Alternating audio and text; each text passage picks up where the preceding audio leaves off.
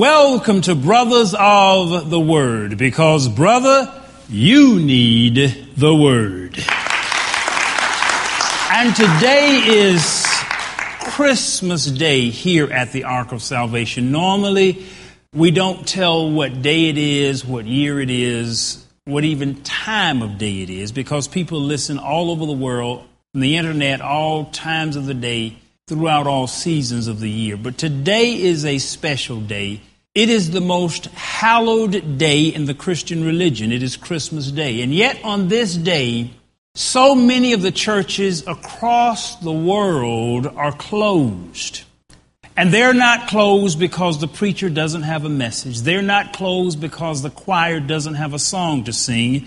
They're closed because people don't come to church on Christmas because they have other things of higher priority to do than come to the house of God on the very day that is the most hallowed and celebrated day in the Christian religion. And normally I do not preach a sermon on Christmas Day. We come here at the Ark of Salvation at 8 o'clock every Christmas morning and we just celebrate God. We fellowship and sing and just give thanks. But on this particular Christmas day, God simply spoke and He said, I want you to prepare a message. And this is the message. He said, I want you to compare Jesus and Santa Claus. And when I started to compare Jesus and Santa Claus, I, I, began to see what God was talking about, and I began to discover some things of how Satan has crept into the body of Christ and deceived us so much and got us so off track that the, often the least attended day in church is the most hallowed day. And just to compare Jesus and, and Santa Claus, they even look similar. If you notice, both of them have white hair like wool. In Revelation 1:14 it says his head and his hairs were white like wool, as white as snow, and his eyes were as a flame of fire, and his feet like unto fine brass, as if they burned in a furnace. His head and his hairs were white like wool. So even the pictorial depiction between Christ and Santa Claus, both of them have white hair like wool. They both have a beard. In Isaiah 50, verse 6 says, I offered my back to those who beat me, my cheeks to those who pulled out my beard. And even the visual between the hair and the beard, between Santa Claus and Jesus, they both come in red clothing. In Isaiah 63, verses 1 and 2, it says, Why are your garments red like those of one treading the winepress? I have trodden the winepress alone. From the nations, no one was with me. I trampled them in my anger and trod them down in my wrath. Their blood splattered my garments, and I stained all my clothing. Both come often dressed in red. Their hour of coming is a mystery. Luke 12 40 says, Be ye therefore ready also, for the Son of Man cometh at an hour when ye think not. No one knows when Santa Claus comes in the middle of the night. The hour of their coming is a mystery. The name of Jesus is all powerful, and yet the name Santa is simply a rearrangement of the name Satan. All you do is take Satan and take the N and put it in front of the cross. So if you take the N on Satan and put it in front of the T, which is the representation of the cross, you get Santa. And even though Satan's name is nowhere near as powerful as the name of Jesus, it has power. Let no one fool you about that. Satan has some power because he has most of the folk and he even has most of the folk and most of the stuff even on Jesus' birthday.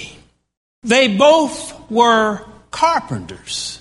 Jesus was a carpenter and Santa is a toy carpenter. They both come as thieves in the night.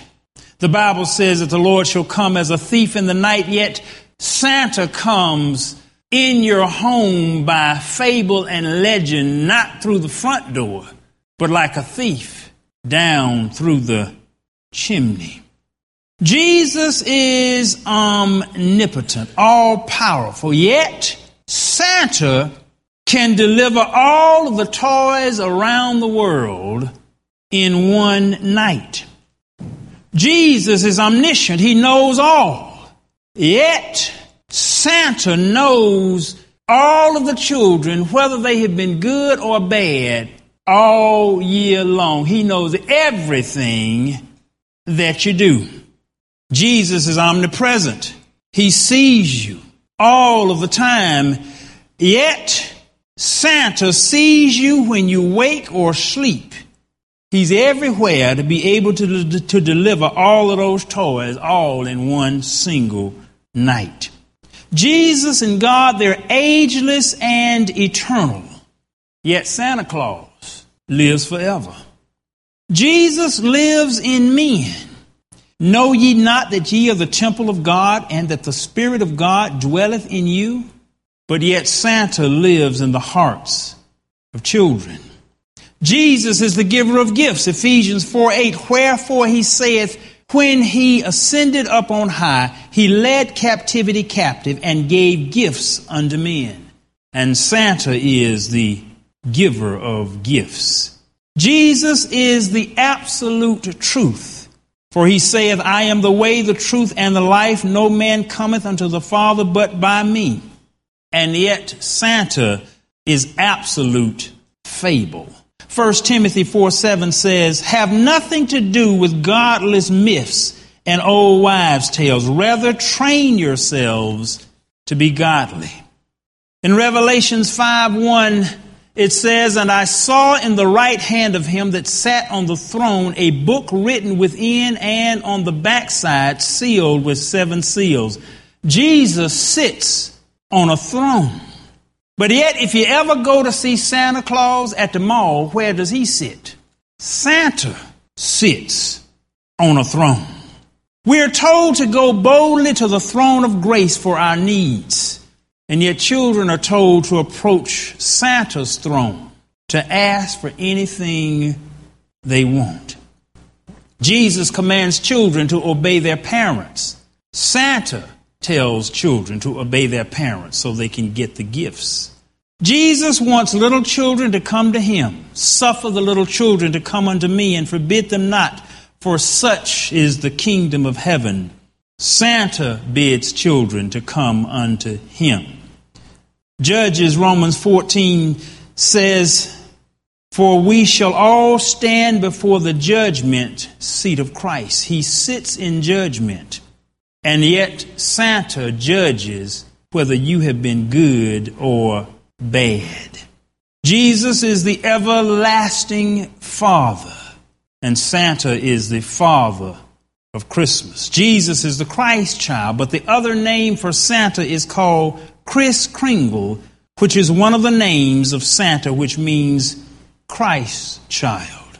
Jesus is worthy of our prayers and worship. And yet, so many pray and worship St. Nick as children. Jesus is the Lord of hosts. Santa is the Lord over a host of elves, which in Druid and other religions, elves symbolize demons or tree spirits.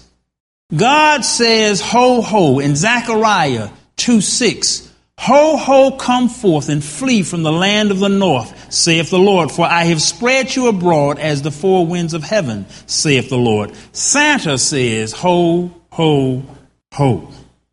Jesus is the Prince of Peace, the very image of God, whereas Santa is the symbol of world peace, the image of the Christian in Christmas season. Santa has a pot belly, which epitomizes excess consumption. Jesus is slender. Santa fosters the I want spirit. Jesus fosters the I give spirit. Santa's joy fades with the toys. Jesus' joy is eternal Santa rides in a sleigh. Jesus walks on the water. Santa comes but once a year. Jesus is ever present. Santa fills your stockings with goodies. Jesus supplies all your needs. Santa comes down your chimney uninvited. Jesus stands at the door and knocks and then enters your heart when invited. You have to wait in line to see Santa. Jesus is as close as the mention of his name. Santa lets you sit in his lap. Jesus lets you rest in his arms. Santa doesn't know your name. Jesus knew you before you were born. Santa says you better not cry. Jesus says, You cast all your cares on me, for I care for you. While Santa puts gifts under your tree, Jesus became our gift and died on a tree. In the modern world, we have substituted Santa for Jesus. The churches are empty in the Christmas season. The malls are so packed you cannot find a parking space. So, why is it that St. Nick or Santa Claus has now become almost the God of this world? If the church had a tenth of the money that was spent at Christmas, it would transform the churches. If they just had a tenth of the money, people go in debt, they have their credit cards up to the limit, they all they broke after Christmas, but they will not do that for Christ, but yet they'll do that for Santa. And God just He just wanted me just to compare Jesus and Santa Claus. That's why the Ten Commandments, the first one says, Thou shalt have no other gods before me. And, and Satan has taken his very name, just taken one letter and moved it around. And you can see just the evidence. And see, the devil has always wanted the children because he knows if he gets the children, he has you when you get to an adult. So he can take a myth and a fable, something that everyone of wisdom knows isn't true, but yet it becomes a reality. And we become more excited, we do more worshiping, we do more praise, we do more focus on the gifts of Christmas rather than the gift of Christ. And God just wants us just to take a minute and to just reflect on how we have changed and substituted Santa Claus for Jesus. Can you imagine what it would be like in our houses if the children would be waiting on Jesus in church like they do on Christmas? Can you imagine what it would be like if they were just in a hurry to get to church? And, and see, the reason oftentimes that the children are not in that big a hurry because the parents aren't. See, they get everything they get from mama and daddy. So the parents are so focused on it, it spreads over unto the children. Santa Claus or Jesus, the world or the kingdom of heaven. That's why Jesus says, Wide is the path that leadeth unto destruction, and many thereof shall enter. But narrow is the way that leadeth unto life, and few there be that find it. I'm just thankful for the few of you who are here today because there are few people in church around the world on this day.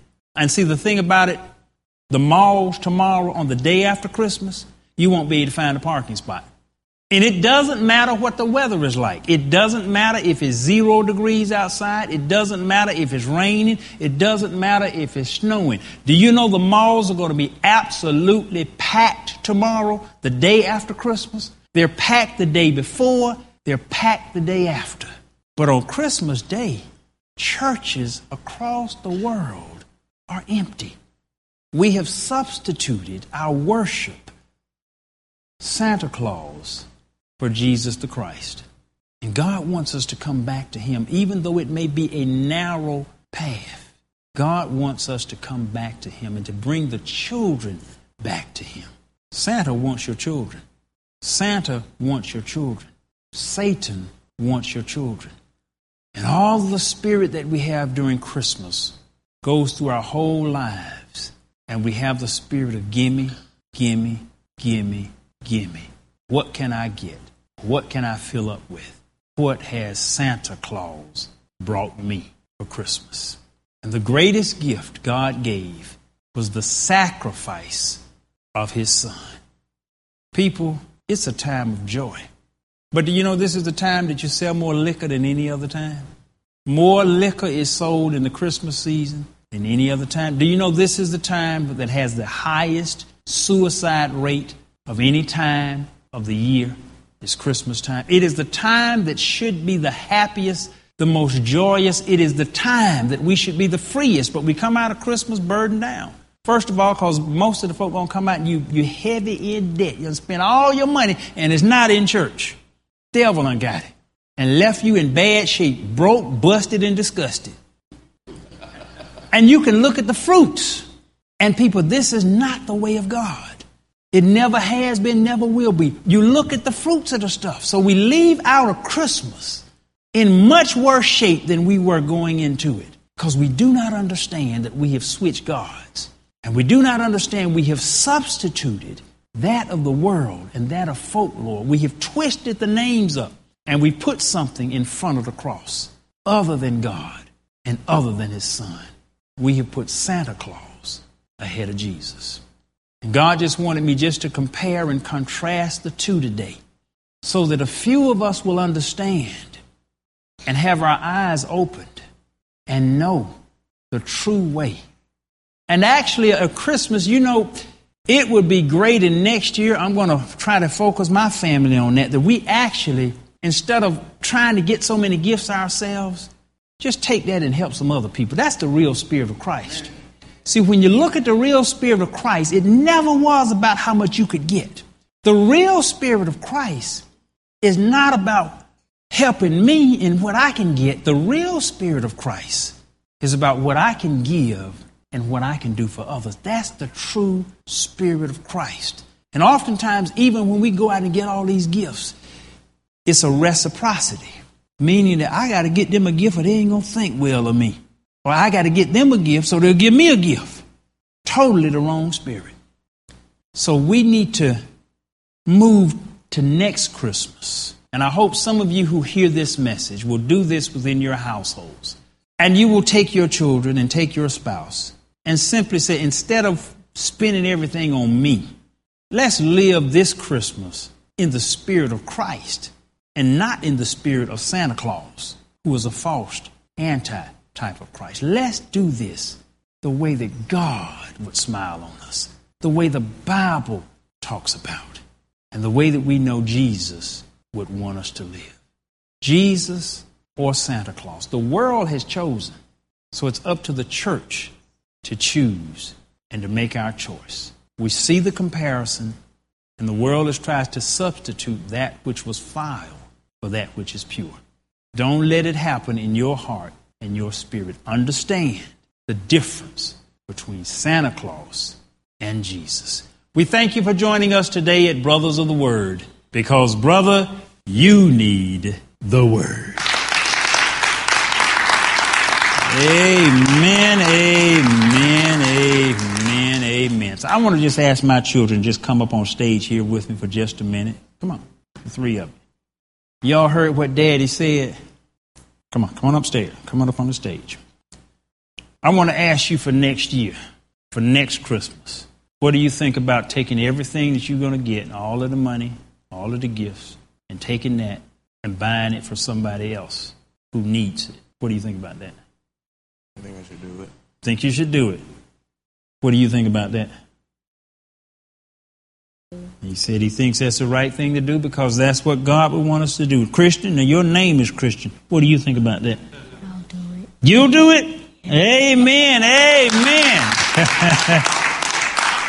so they have made a commitment for next Christmas to not to receive any gifts themselves, but to take that and to give that and help someone else who really needs it. I mean, I mean, I'm talking about, I'm not talking about giving some gifts to somebody who got plenty of stuff and don't even have any room to put it. I'm talking about taking it and giving it to someone who really needs it and give them something that's going to uplift them. Give them something that's going to make a difference in their lives. There, I had requests for, you know, people wanted me to donate to help buy some stuff and they were toys. And I said, this stuff is going to be torn up in two weeks, I want to place some resources into some people's and some children's lives that are going to make a difference. Something that will be there with them 10 years down the road. Something that will make a difference in their life and will uplift that life. So not only do you have to, first of all, make a commitment that you're going to do something next Christmas to help someone, you have to make a commitment and put some brain into even what you do.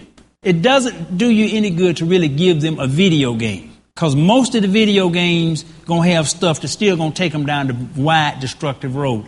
You have to think of something to give them that's going to make a positive difference in their lives. Can you think of anything to give somebody that's going to make a positive difference in their lives? A book. All right, a book. What kind of book? That's not that easy. See, it's, it's easy to think of the stuff that people want that's going to be destructive. But it's not that easy. You have to put some energy and some effort to even think of something that's going to be beneficial in the lives of youth. So not only I challenge you to redirect your resources next Christmas, but I challenge you to redirect your resources into something that's going to be eternally positive in their lives. Give them something that's going to make a difference next year and the year after that and the year after that and the year after that. We thank you. This is Joseph, who's named after the brother of Jesus. This is Nathaniel, which means gift of God. And this is Christian. So I want you to be a brother to Jesus. I want you to be a gift of God. And I want you to be a Christian. God bless you. Amen. Amen. Amen. Amen. And I like for just James to come and have a few comments because he's got so many children, and, and, and it's, a, it's a job trying to gear children away from the flow of the mass. It, it really is because it's just a challenge. Amen. We thank Pastor for bringing that message today, and I, I think there was a reason that God wanted him to preach today for us to to hear that. And it really struck me hard because um, I had a dream last night, and in the dream, a, a, a scripture kept uh, repeating itself. So when I woke up, I, I wasn't familiar with the scripture. Uh, so I had to look it up even before I got out of bed and said, let me see what this scripture says. And when I read it, I was familiar with it, uh, but it relates to uh, what he talked about. And as he ended, he, he talked about how even Santa had become a type of Antichrist. And the scripture that was recurring in my dream was First John chapter 4, verse 3. And when I looked it up, it says, "In every spirit that confesses not that Jesus Christ is come in the flesh is not of God.